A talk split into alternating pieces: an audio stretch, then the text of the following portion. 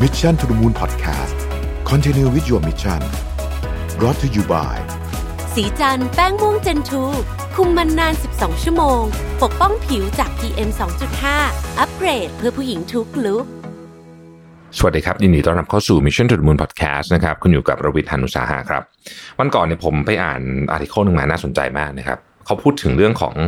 รถยนต์ที่เป็นรถยนต์ที่บินได้เขาเรียก flying car นะหรือว่าจะเรียก flying taxi ก็ได้นะครับ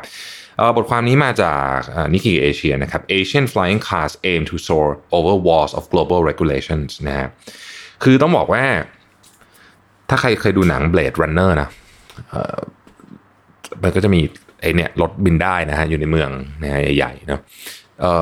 เรารู้สึกว่าโอ้โหมันคงน่าจะอีกไกลอะนะครับแต่ในความเป็นจริงเนี่ย มันเริ่มไม่ไกลมากแล้วนะครับ มันมันเริ่มมีเค้าลางแล้วจริง ๆ ผมได้ยินเรื่องนี้แบบเต็มๆครั้งแรกเนี่ย ตอนที่ไปงานเว็บสมิ t ที่โปรตุเกสนะครับ เมื่อสักสองปีที่แล้วเนี่ยนะครับ ตอนนั้นเนี่ย Uber เขามาพูดนะ Uber เทคโนโลยีมาพูด แล้วก็พูดเรื่องเนี้ยว่าแบบอีกไม่นานนะฮะจะมีเอ่อจะเรียกว่าเป็นแท็กซี่ จะเรียกว่าเป็นโดรนจะเรียกว่าเป็นอะไรก็ได้เนี่ยเราคือมันก็คือเนี่ย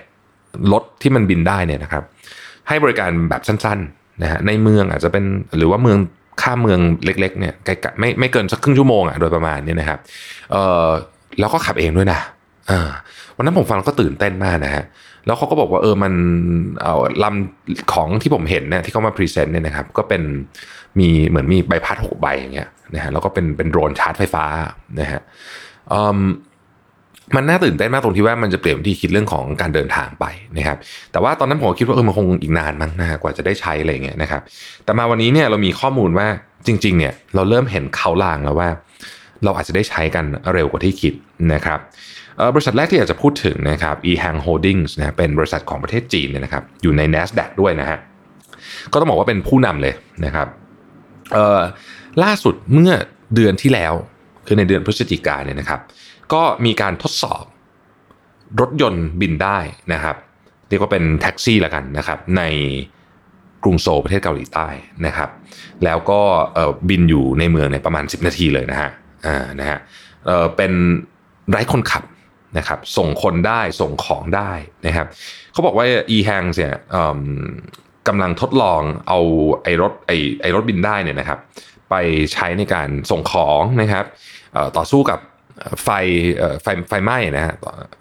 เพลิงไหม้แล้วก็เป็นการท่องเที่ยวด้วยนะครับ จะไปทดสอบในประเทศจีนนะฮะอีกบริษัทหนึ่งนะครับเอ่อ Xpeng Motor นะครับ อันนี้เป็นบริษัทที่ Alibaba เนี่ยback อยู่นะครับ ก็ก็มีเพิ่งเพิ่งปล่อย prototype ออกมานะฮะซึ่งเอิ่มเอามาบอกว่าเราบอกว่าสักประมาณกลางปีหน้านะฮะจะมีการทดสอบบินจริง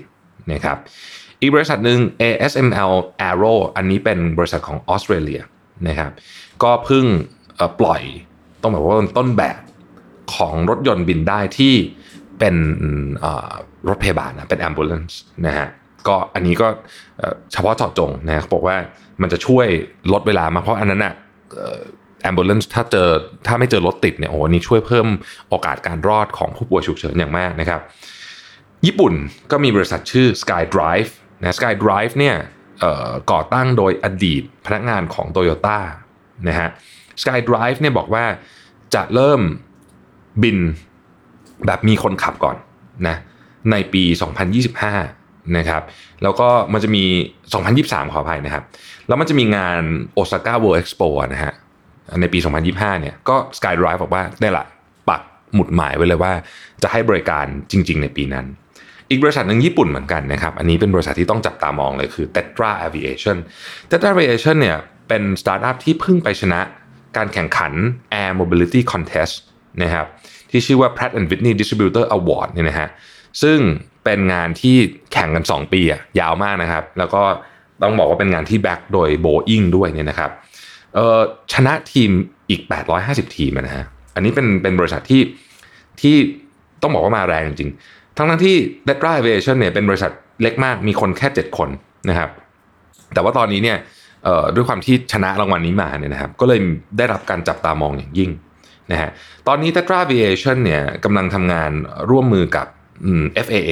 นะครับแล้วก็พวก regulator ต่างๆนะฮะซึ่งเขาจะดูว่าคือการบินแล้วไอ้ไอ้รถมันบินได้หรือไม่พอนะมันต้องคิดว่าพอมันมาอยู่ในอากาศแล้วเนี่ยมันจะไปอยู่กับ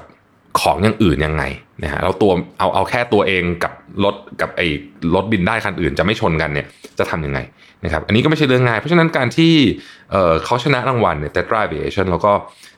สามารถเข้าไปเข้าถึงนะฮะทำงานร่วมกับ FAA และหน่วยงานทางด้าน regulator อื่นเนี่ยก็ช่วยให้มันมีแนวโน้มนะที่จะสามารถเอามาบินได้จริงนะครับในเมืองจริง ๆ นะครับ ทีนี้ต้องบอกว่าบริษัท ไม่ใช่แค่นี้ไม่ใช่เฉพาะสตาร์ทอัพที่ทำนะครับบริษัทอย่าง Airbus อย่างอะไรพวกนี้เนี่ยก็ก็ก็ทำเรื่องนี้เหมือนกันนะครับ Morgan Stanley ได้บอกว่าทำเป็นเล่นไปนะว่าไอ้ขนาดของธุรกิจรถยนต์บินได้หรือว่าแท็กซี่บินได้เนี่ยนะครับ น่าจะมีขนาดประมาณสัก1ล้าน5แสนเหรียญสหรัฐในปี 2040 แล้วการแข่งขันเนี่ยดุเดือดที่สุดที่เอเชียนี่แหละครับนะฮะเพราะว่าเอเชียเนี่ยมันเหมาะเหมาะกับการใช้พวกนี้นะครับ เขาคาดการณ์ Morgan Stanley คาดการณ์ว่าเสร็จแล้วเนี่ยคนที่น่าจะได้ market share ใหญ่ที่สุดเนี่ยนะครับน่าจะเป็นประเทศจีนนะฮะน่าจะ market share มายี่สิบเก้าเปอร์เซ็นต์ในขณะที่สหรัฐอเมริกาเนี่ยอยู่ที่ยี่สิบสองเปอร์เซ็นต์แล้วก็ยุโรปที่ยี่สิบเปอร์เซ็นต์ขณะที่ PricewaterhouseCoopers เนี่ยบอกว่าญี่ปุ่นเนี่ยนะฮะก็จะมีตลาดที่ใหญ่มากนะมูลค่าประมาณ24,000 ล้านเหรียญสหรัฐเนี่ยนะครับ ซึ่งเอ่อ Price PricewaterhouseCoopers ยังบอกต่อว่าเออมันมีความเป็นไปได้ที่ไอ รถยนต์บินได้เนี่ยน่าจะได้รับความนิยมในประเทศแถบเซาท์อีสเอเชียด้วย เพราะว่าไอ้แถบเซาท์อีสเอเชียคือแถวบ้านเราเนี่ยรถมันติดโหดมากนะครับ ติดจนเป็นปัญหาสังคมใช้คำนี้นะฮะเช่น กรุงเทพมหานคร จาการ์ตากรุงมะนิลาอย่างเงี้ยโอ้โหแบบรถติดมโหฬารจริง ๆ นะครับ ทีนี้คำถามก็คือว่าแล้วเวลามาใช้จริงเนี่ย ปัญหามันจะมีอะไรบ้างที่เราคาดการได้ จะเรียกว่าปัญหาก็ไม่เชิงเรียกว่าเป็นความท้าทายแล้วกันนะครับ อันที่หนึ่งเนี่ย คือเรื่องกฎหมายฮะแล้วกฎเกณฑ์ต่างๆนานาพวกนี้เนี่ยคืออันเนี้ยโอ้โหยังต้องคุยกันอีกเยอะนะครับรัฐมนตรีกระทรวง Land Infrastructure Transportation and Tourism เนี่ยนะฮะของญี่ปุ่นเนี่ยอธิบายเนี่ยบอกว่าคือมันมีความซับซ้อนเยอะมาก แต่ว่าญี่ปุ่นเนี่ยในปี 2023เนี่ยมีมีแผนนะครับที่จะออกกฎเกณฑ์เกี่ยวกับรถยนต์บินได้นะครับซึ่งออกภายใต้ Civil Aeronautics Law นะฮะ กฎหมายการบินนะทีนี้ เหมือนกับเครื่องบินนะครับนะมันต้องมานั่งคิดว่าเซฟตี้เป็นยังไงนะครับแล้วเครื่องเอ่อรถยนต์ขับเองพวกไอ้รถยนต์บินได้พวกนี้เนี่ยส่วนใหญ่จะใช้พลังงานสะอาดพวกไฟฟ้าอะไรเงี้ยนะครับเซฟตี้จะเป็นยังไงนะครับเอ่อจะชนตึกไหมนะฮะเอ่อจะชนตึกไหม จะชนกันเองไหมนะครับ หรืออันที่น่ากลัวมากๆคือ จะหล่นจากท้องฟ้ามาโดนคนที่เดินถนนอยู่หรือเปล่า นะครับดังนั้นเนี่ยความท้าทายของรถยนต์ขับเองเอ่อรถยนต์บินได้เนี่ยมันไม่ใช่แค่ตัวตัวสร้างฮาร์ดแวร์เนาะมันเกี่ยวเรื่องของการทำยังไงให้มันถูกนำไปใช้จริงด้วยเพราะนี่เป็นเรื่องที่ท้าทายมากมันใหม่มากมันไม่เหมือนกับเครื่องบินนะครับพวกนี้มันขึ้น มันจะมีความคล้ายเฮลิคอปเตอร์มากกว่าแต่ว่าปริมาณน่ะมันจะเยอะมาก เพราะว่าหนึ่งลำอาจจะนั่งได้สี่คนสองคนอะไรแบบนี้นะฮะเพราะจะทำให้มันเป็นสเกลใหญ่เนี่ยมันก็ต้องมีแบบบินพร้อม ๆ กันเป็นพันๆ ลำนะฮะอยู่ในอยู่ในท้องฟ้าแล้วจะจะบริหารจัดการยังไงนะครับเพราะที่ผ่านมาเนี่ยการบริหารจัดการเรื่องของ air traffic นะการจราจรทางอากาศเนี่ยเออคือปริมาณไม่เยอะ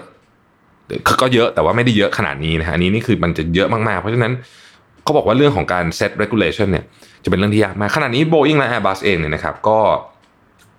ได้พูดคุยกับ กับหน่วยงานที่ทำเรื่องพวกนี้อยู่แล้วนะครับคุณอีวานาซึ่งเป็น director ของ PricewaterhouseCoopers เนี่ยบอกว่ามีแนวโน้มว่ามาตรฐานพวกนี้น่าจะถูกกำหนดจากฝั่งสหรัฐกับฝั่งยุโรปมากกว่า เพราะว่า Boeing กับ Airbus เป็นเป็นใช้คำว่าเป็นขาใหญ่แล้วกันเนาะอยู่ที่อยู่ที่นั่นนะครับเอ่อถ้าเกิดว่า regulation มันมันมันติดติดค่อนข้างติดขัดเนี่ยเราอาจจะเห็นแต่ละประเทศเนี่ยออกกฎของตัวเอง แล้วก็ญี่ปุ่นก็บินไปของตัวเองนะครับจีนก็บินไปอะไรแบบนี้ต้นก็มีโอกาสที่เป็นแบบนั้นเหมือนกันนะฮะซึ่งเขาบอกว่ามันยังไม่แน่ไม่นอน อืมอย่างไรก็ดีเนี่ยอดีตเจ้าหน้าที่ของ FAA เนี่ยนะครับ ก็เป็นหนึ่งในคนที่เป็นที่ปรึกษากับบริษัทที่ทำรถยนต์บินได้เนี่ยก็บอกว่าเเขาเขาคิดว่ามันมันมันมันสามารถทำได้